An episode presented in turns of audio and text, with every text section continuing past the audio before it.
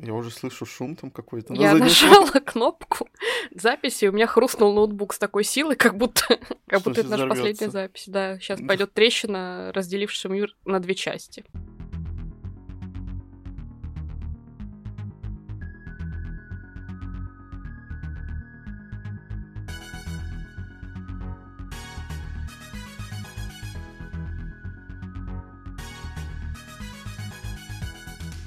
Всем привет! Привет! С вами книжный подкаст Reading Heads. И мы его ведущие Игорь и Маша. Захотелось мне продолжить череду выпусков про осенние атмосферные книжки, подходящие для чтения именно сейчас. Но помимо того, что это осенние книги, о которых я буду говорить, это еще и отлично подходящие для чтения в Хэллоуин, под конец октября, соответственно. И это цикл нашего российского автора, русскоязычного, точнее, автора, я не знаю, откуда она, Анастасии Гор, «Ковен озера Шамплейн». Вообще, автор называет Шамплейн почему-то, но я люблю вот это «е» превращать в «э». Мне как будто бы так сладкозвучнее, чем Шамплейн. Буду называть Шамплейн, хоть и автор немножко иначе называет это название, свой цикл. И это цикл про ведьм, моя любимая тема, которая впервые выходит на первый план, но имеется в виду, что получила полноценный выпуск. Наконец-то. Да. Первая книга этого цикла рассказывает о девушке, которую зовут Одри, которая является ведьмой, и когда-то у нее был ковен, в котором она родилась, в котором она росла, но потом один не очень хороший человек, недочеловек, точнее ведьмак, по совместительству ее брат, вырезал этот ковен по одной причине, о которой рассказывается, собственно, в этих книгах. И Одри была вынуждена, по сути, и бежать от него, и бежать от места, как раз-таки, где находился их дом, как раз-таки на озере Шамплейн. Шамплейн буду говорить все-таки. И она вынуждена слоняться по разным городам, использовать магию только для того, чтобы жить безбедно, чтобы заработать хоть какие-то деньги или что-то своровать. И однажды она встречается с детективом, которого зовут Коул, и у них осуществляется договоренность, что он как бы ее, грубо говоря, защитит, а она ему поможет в расследовании, потому что в одном городе происходят ритуальные убийства, серийные ритуальные убийства, которые нужно, естественно, раскрыть, и ему как раз-таки должна помочь в этом именно ведьма. Можно сказать, что первая книга — это, детектив обычный такой себе, мистический, где мы будем расследовать как раз-таки вот это вот дело, связанное с ритуальными убийствами, и помимо этого Одри будет пытаться возродить свой ковен, потому что без него, ведьма, она не ведьма, можно сказать, потому что у нее нет определенной силы, и она является еще и верховной ведьмой своего ковена, точнее являлась. И, соответственно, верховные ведьмы, они очень сильно зависят от семьи. В этих книгах как раз-таки поднимается тема семейная,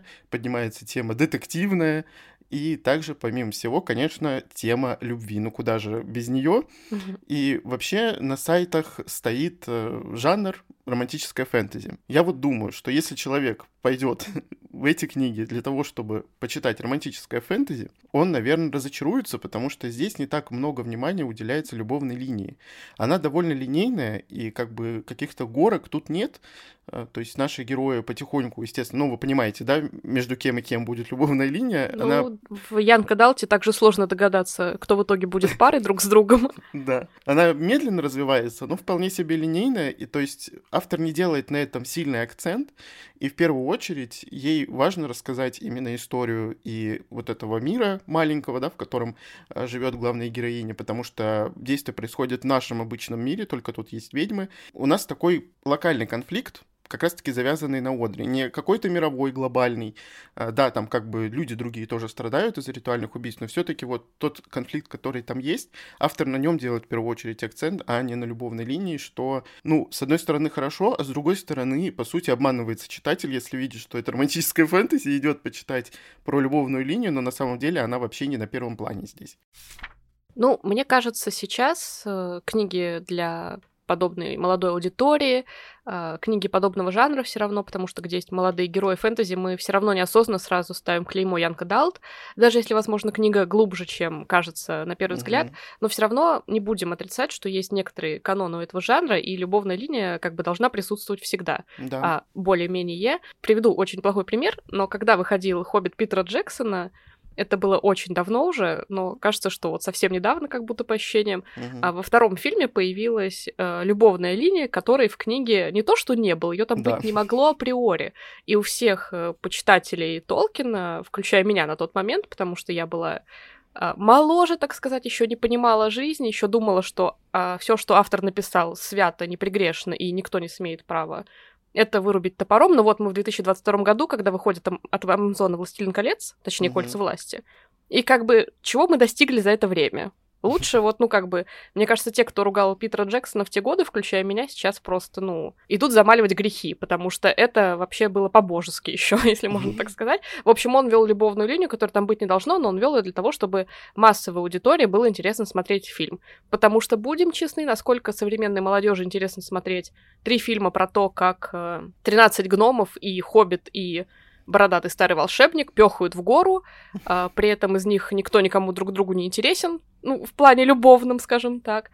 И, ну, как бы надо чё-то вести, чтобы зрителю было интереснее смотреть. И тут, мне кажется, то же самое, если добавить перчинку, любовную линию, есть вероятность, что большее количество читателей придут читать эту историю, потому что все равно люди идут в книги как бы за отношениями, за тем, как они прописаны часто.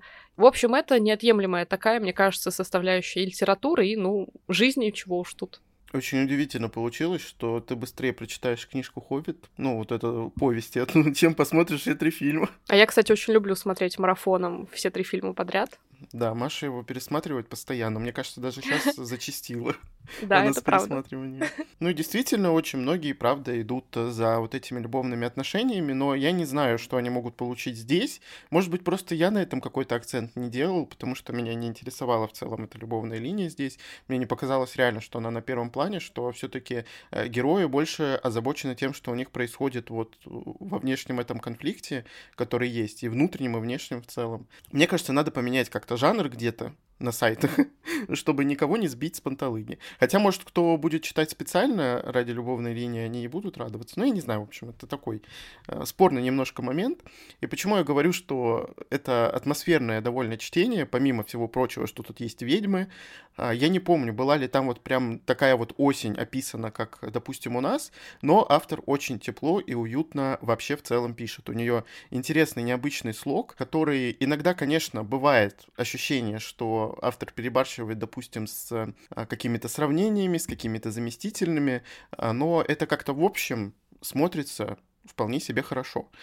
То есть ты не цепляешься ни за что взглядом, да, там есть какие-то такие спорные моменты, но в общем и целом текст, правда, очень интересно написан, очень атмосферно, и даже если там какая-нибудь зима в действии, то все равно это очень как-то тепло, уютно, и как раз-таки по-осеннему, поэтому, ну вот можно сказать, что есть время прочитать 3 книжки до конца октября и закончить как бы октябрь, допустим, 3-й частью этого цикла, потому что я вам не сказал, что это трилогия, Игорь забыл сказать, что в цикле 3 части. Трилогия полностью завершена, вроде как ничего больше не будет, именно отдельно какой-то книги, но сейчас анонсировано подарочное издание, коллекционное, естественно, как вы знаете, я его куплю, куда я уже денусь с этим всем делом, и автор туда дописала, по-моему, 4 главы, как раз-таки про персонажей, что там, видимо, с ними случилось уже после финала, что-то дополнительное, я не знаю подробностей именно, что будет в этих главах, но главы у автора очень большие получаются, они там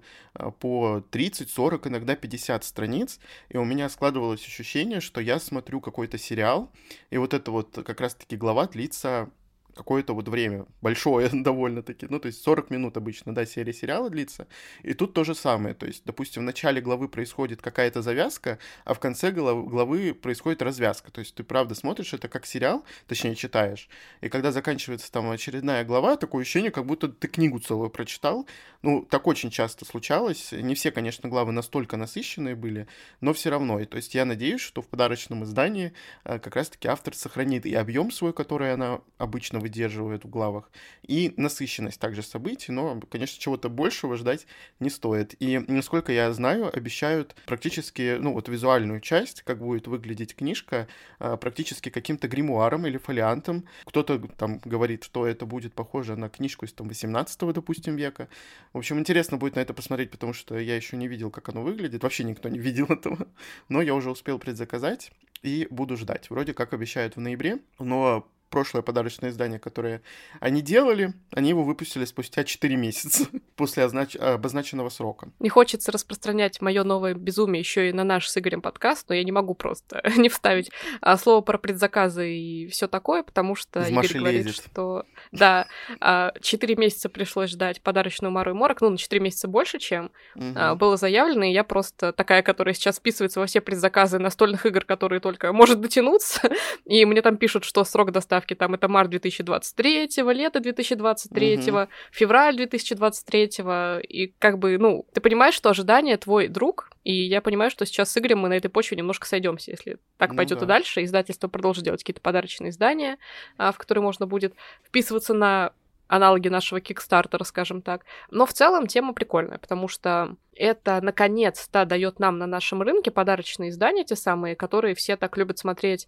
в книжных блогах иностранцев, которые покупают вот эти красивые подарочные боксы, где там у них лежат всякий бесполезный хлам, как правило, ну, то есть красивенький мерч, который сделан по стилистике книг. Чаще всего это самые там известные, самые любимые поклонниками арты или что-то такое, или сами авторы, если принимают участие. Но, как правило, это все равно какие-то бесполезные штуки, поэтому я так отозвалась. Но понятно, что это в первую очередь эмоции, в первую очередь это приятно, и в первую очередь это еще и поддержка. Поэтому, естественно, в данном случае это все оправдывает, но и к тому, что там в основном какие-то чаще всего подушки, свечи, пледики, шоперы, канцелярские принадлежности, блокноты, планеры, ну, в общем, вот это все, что у книжных блогеров ассоциируется с их окружением, так сказать, и с миром их книг, но мне кажется, это в целом прикольно, что действительно вокруг тебя можно творить вот любимую тобой вселенную. И было бы прикольно, чтобы у нас действительно, несмотря на все сложности в жизни сейчас, в том числе и в экономических сложностях, все равно появилась вот эта ниша наших собственных подарочных изданий. Особенно, конечно, меня радует, что это по русскоязычным авторам сейчас происходит, потому что понятно почему, с правами все гораздо легче, можно общаться с автором напрямую, можно поддерживать и наших же художников таким образом. То есть тема реально очень крутая. Мне прям очень хотелось бы такое поддержать, пока нет возможности, потому что, ну, ничего не выходит такого, что я хотела бы купить, наверное, сейчас, пока что. Но кто знает, как все будет в будущем. Тенденция, мне кажется, зарождается очень хорошая. Жаль, что в такое время непростое, потому что сложно будет удержать ее. Но хотелось бы, чтобы тогда уж взяли... знаешь, если уж так рассуждать, авторов, которые хорошо сейчас продаются, мне кажется, сейчас какой-нибудь Шолох, вот там уже несколько книг тоже мог бы так в боксах хорошо продаваться. Но автор там еще пишет, там одиночные книжки. Там в этом сложность, И она пишет, до сих пор не издан же он до конца. Ну, в общем, идей как бы таких должно быть много, просто надо понять, кем из авторов это сделать, чтобы это зашло людям, так сказать, в разные массы. И это стало, ну, не то что привычкой у наших читателей, но чтобы действительно у них была возможность выбора и возможность, и желание, главное, порадовать себя подарочным изданием. То есть наполнение должно быть каким-то хорошим, да, условно, а не одна картинка, напечатанная на всем, что лежит в боксе. Ни на что не намекаю. Раз Маша немножко отошла от темы именно полностью выпуска, я хочу сказать, что я бы хотела увидеть по «Властелину колец» какое-то подарочное издание. Почему его нет до сих пор, я до сих пор не понимаю. Как бы я бы даже купил, хотя я еще не прочитал. Мое издание на меловке с иллюстрациями для тебя что, шутка? Но это не подарочное издание по сравнению с тем, что делают сейчас. Какой-нибудь бокс красивый. Вот зарубежное издание в одном томе, знаешь, какой красивый. Вот бокс — это другое дело. А так то, что на меловке, это вполне себе подарочное издание. Нет, это не подарочное издание, это просто дорогое издание, которое стоит очень много денег. Зачем? Поэтому оно и подарочное, что просто так его нормальные люди себе, кроме меня, не купят. Я хочу просто, чтобы это было что-то такое красивое в боксе, тоже с закрашенным обрезом каким-нибудь, обрезами и срезами. Я не знаю, кстати, как до сих пор, как оно называется, но все равно. В общем, мне бы хотелось вообще-то. Это закраска обрез называется. Ну и, кстати, да, потому что у нас по «Властелину колец» мерча больше, чем по Гарри Поттеру при этом, но боксов действительно нет и никогда не было. Не знаю, возможно, с одной стороны сложность с правами, с другой стороны, в чем проблема, наверное, уже напечатанную книгу добавить просто в комплект, так сказать, к коробочке. Ну, кроме того, что этими коробочками надо, собственно, заняться. Только никому это, видимо, не надо. Я уже успел поработать над одним из таких боксов, и как раз-таки по времени ожидания я работал над «Воздушным народом» в макетах. я участвовал, можно сказать. Не можно сказать, а так и есть, Игорь, что ты говоришь? Как бы предзаказ вышел еще в марте, а вышло оно все вот только сейчас, в октябре. Ну, то есть это 6-7 месяцев, полгода уже, ну, больше даже. Получилось так, что вот оно все идет, все печатается до сих пор местами и доставляется. Ладно, все, перейдем к теме выпуска непосредственно. Вернусь к тому, что я сказал, что читается как будто бы ты смотришь сериал, интересно заканчиваются главы, и, соответственно, это читается очень даже динамично.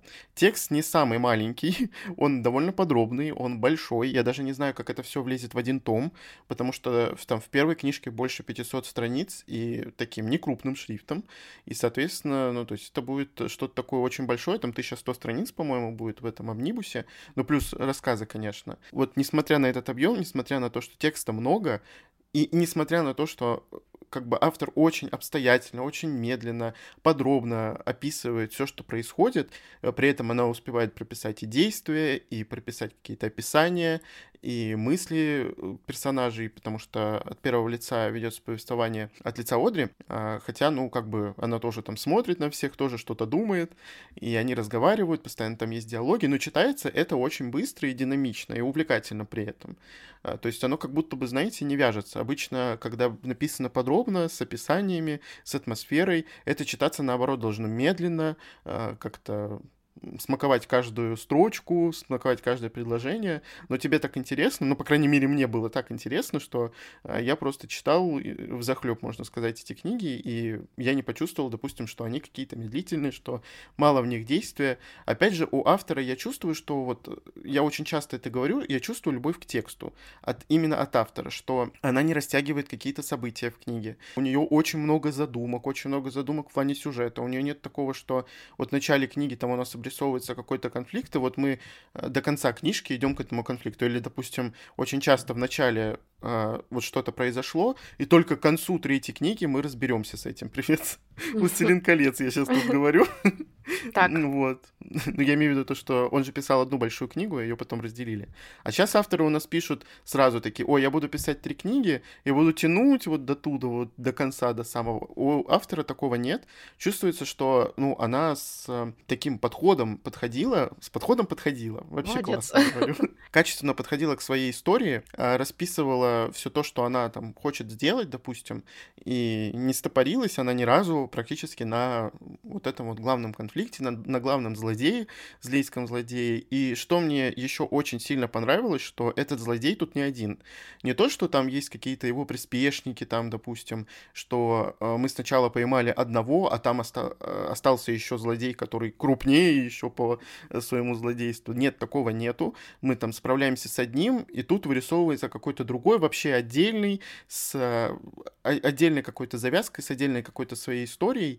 И вот правда не чувствуется, что история как-то там, ну, растянута, что автор сидит, графоманит, или ей хочется побольше текста написать. То есть все на своих местах как будто бы. И мне это очень сильно понравилось, я это ощутил при этом, наверное, только к третьей книге, когда вот ее заканчивал, что действительно вот столько конфликтов она обрисовала, столько действий она сделала, несмотря на подробность, все равно она умудрилась сделать так, что, ну, сюжета много, действий много, и герои проходят там трансформацию определенную. И мир проходит, ну, вот этот вот локальный, который есть, потому что что там глобально происходит, мы не знаем. В общем, мир, который вокруг Одри, да, тоже он проходит какую-то определенную линию, ветку, и это очень классно, мне понравилось. Может быть, просто из-за того, что мне понравилось, я сделал на этом акцент, но очень часто сейчас в Янка Далти, правда, я не просто так про это сказал, что авторы вот там обрисуют, и 5 книг они размусоливают. Зачем, спрашивается. Мне уже вообще не интересен этот конфликт, мне даже этот злодей уже будет не интересен. Распыляются на просто там какой-то мировой конфликт, но при этом видно, что автор, ну, не может его вытянуть просто. Он не может вытянуть масштаб мира, и сидит с этим злодеем и пытается как-то заинтриговать читателя. Вот здесь автор вполне себе оценивает свои возможности, как бы берет маленький кусок земли, берет одну там маленькую семью, грубо говоря, и вот разворачивает события в ней. Молодец, я могу похвалить. Мне кажется, в большинстве книг идут по вот такой стандартной схеме. Сначала долго идем до одного крутенького злодея, Потом, когда герои прокачались, так сказать, надо добавить еще более стрёмного босса, и так это будет до тех пор, пока их силы не достигнут какого-то, уже нереального уровня. Тебе кажется, что повышаться некуда, автор продолжает пытаться придумать, куда еще можно повыситься. Это как-то немножко, теряет вот эту хотя бы намек на реалистичность, потому что когда ты читаешь, тебе все равно важно, чтобы ты сопереживал этому. Когда ты читаешь, как у тебя герой с кучей вандервафель получил еще одну, и ты и так знаешь, что всех самых крутеньких боссов он победит. И вот это вот все, ты вообще как бы равнодушен ко всему происходящему становишься. Поэтому я даже не знаю, возможно, это действительно какой-то шаблон внезапно родился. И хочется найти вот этот какой-то баланс в книгах, чтобы при этом все равно был какой-то логичный финал внешнего конфликта и внутреннего конфликта, который всегда есть в книгах. Потому что если внешний конфликт кончится там раньше, чем закончится конфликт внутренний, будет немножко не то. Поэтому они пытаются, видимо, как-то под конец книги в итоге это все вместе ужать. До сих пор загадка, как это сбалансировать, условно, мне кажется. Но только если внутренний конфликт не какой-то многоветвистый, что ли, что он может занимать всю оставшуюся центральную какую-то часть истории. Либо что автор внешний конфликт не ставит условно во главу угла всего, что не создается ощущение, что мы читаем только ради вот этого.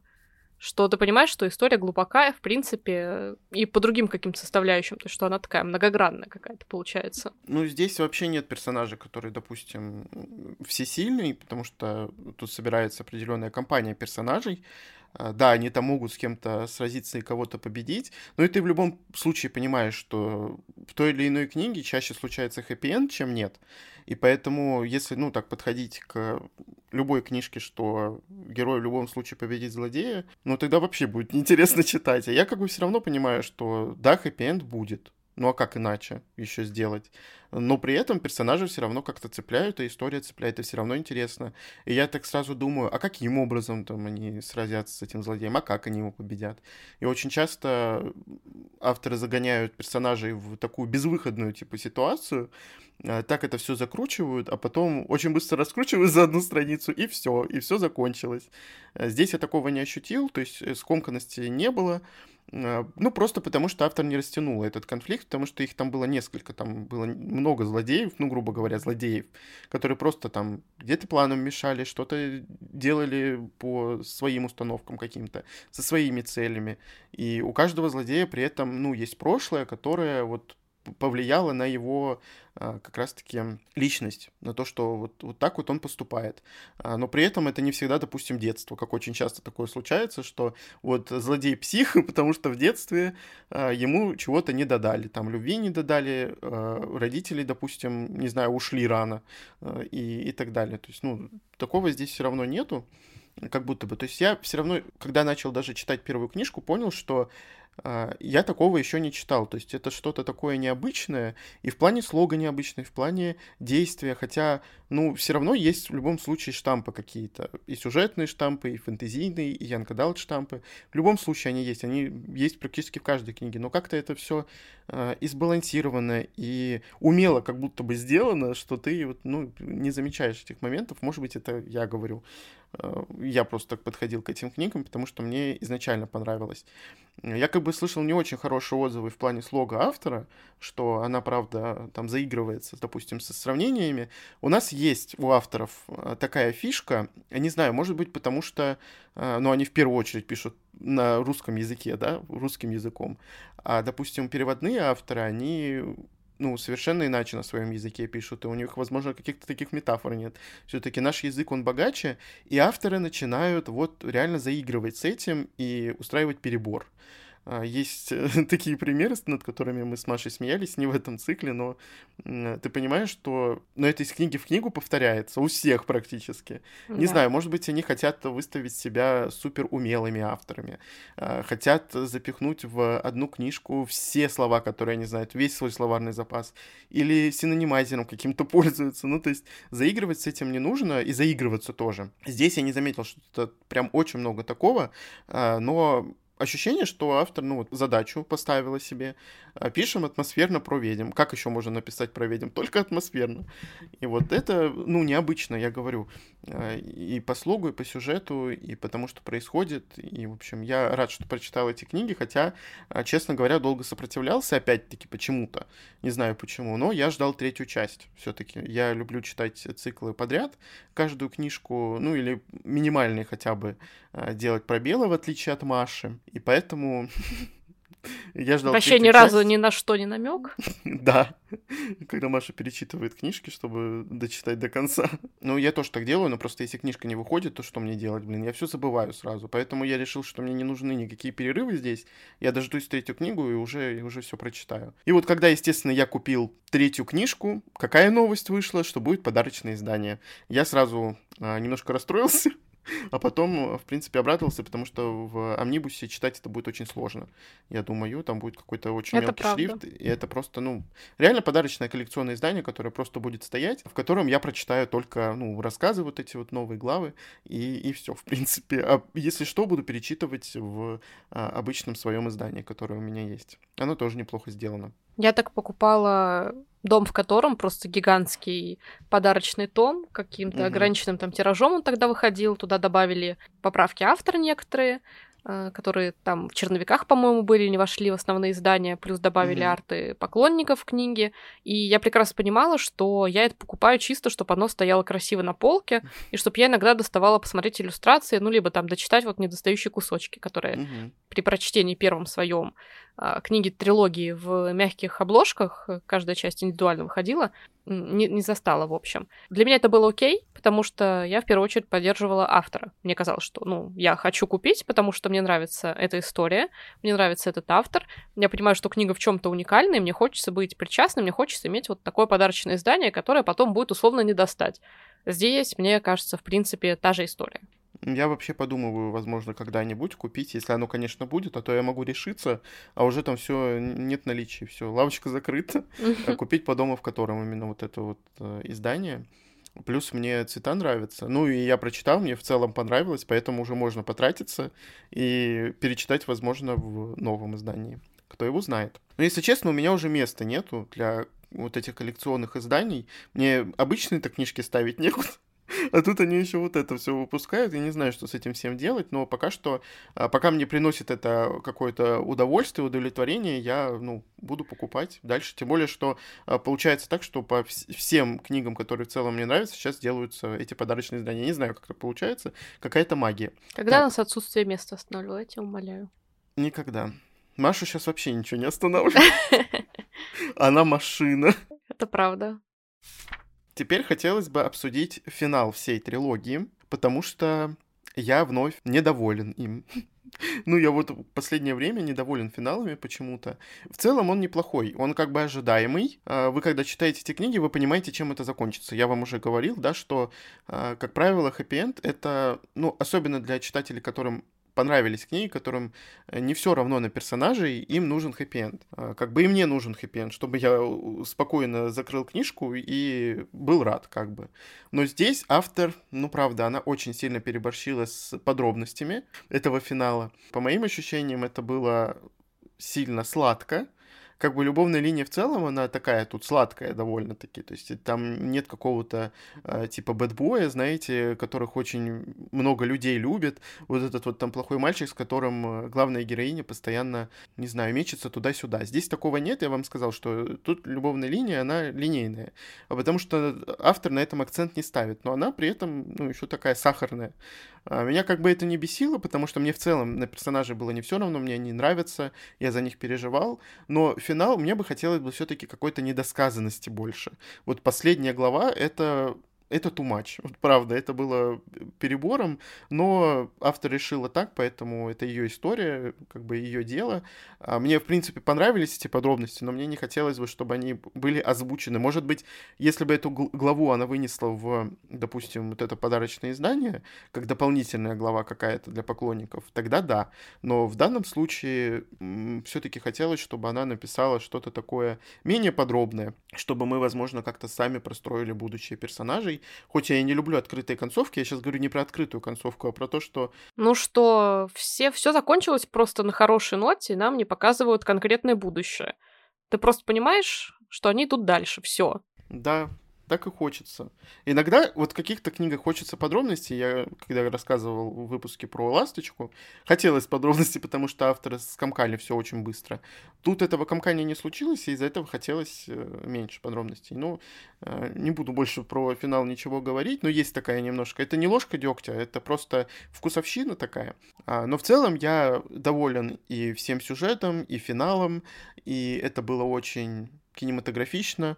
Я бы, возможно, посмотрел что-нибудь подобное, какой-нибудь сериал. Это вот, знаете, не в духе «Зачарованных», это больше в духе фильма «Фокус-покус», допустим. Вот у меня почему-то по атмосфере как раз-таки подходит он. Именно вот как там ведьма выглядит. Конечно, тут такая больше современность, то есть они выглядят не так, но по атмосфере для меня вот идеальные ведьмы — это там. И тут они в целом со мной сходятся.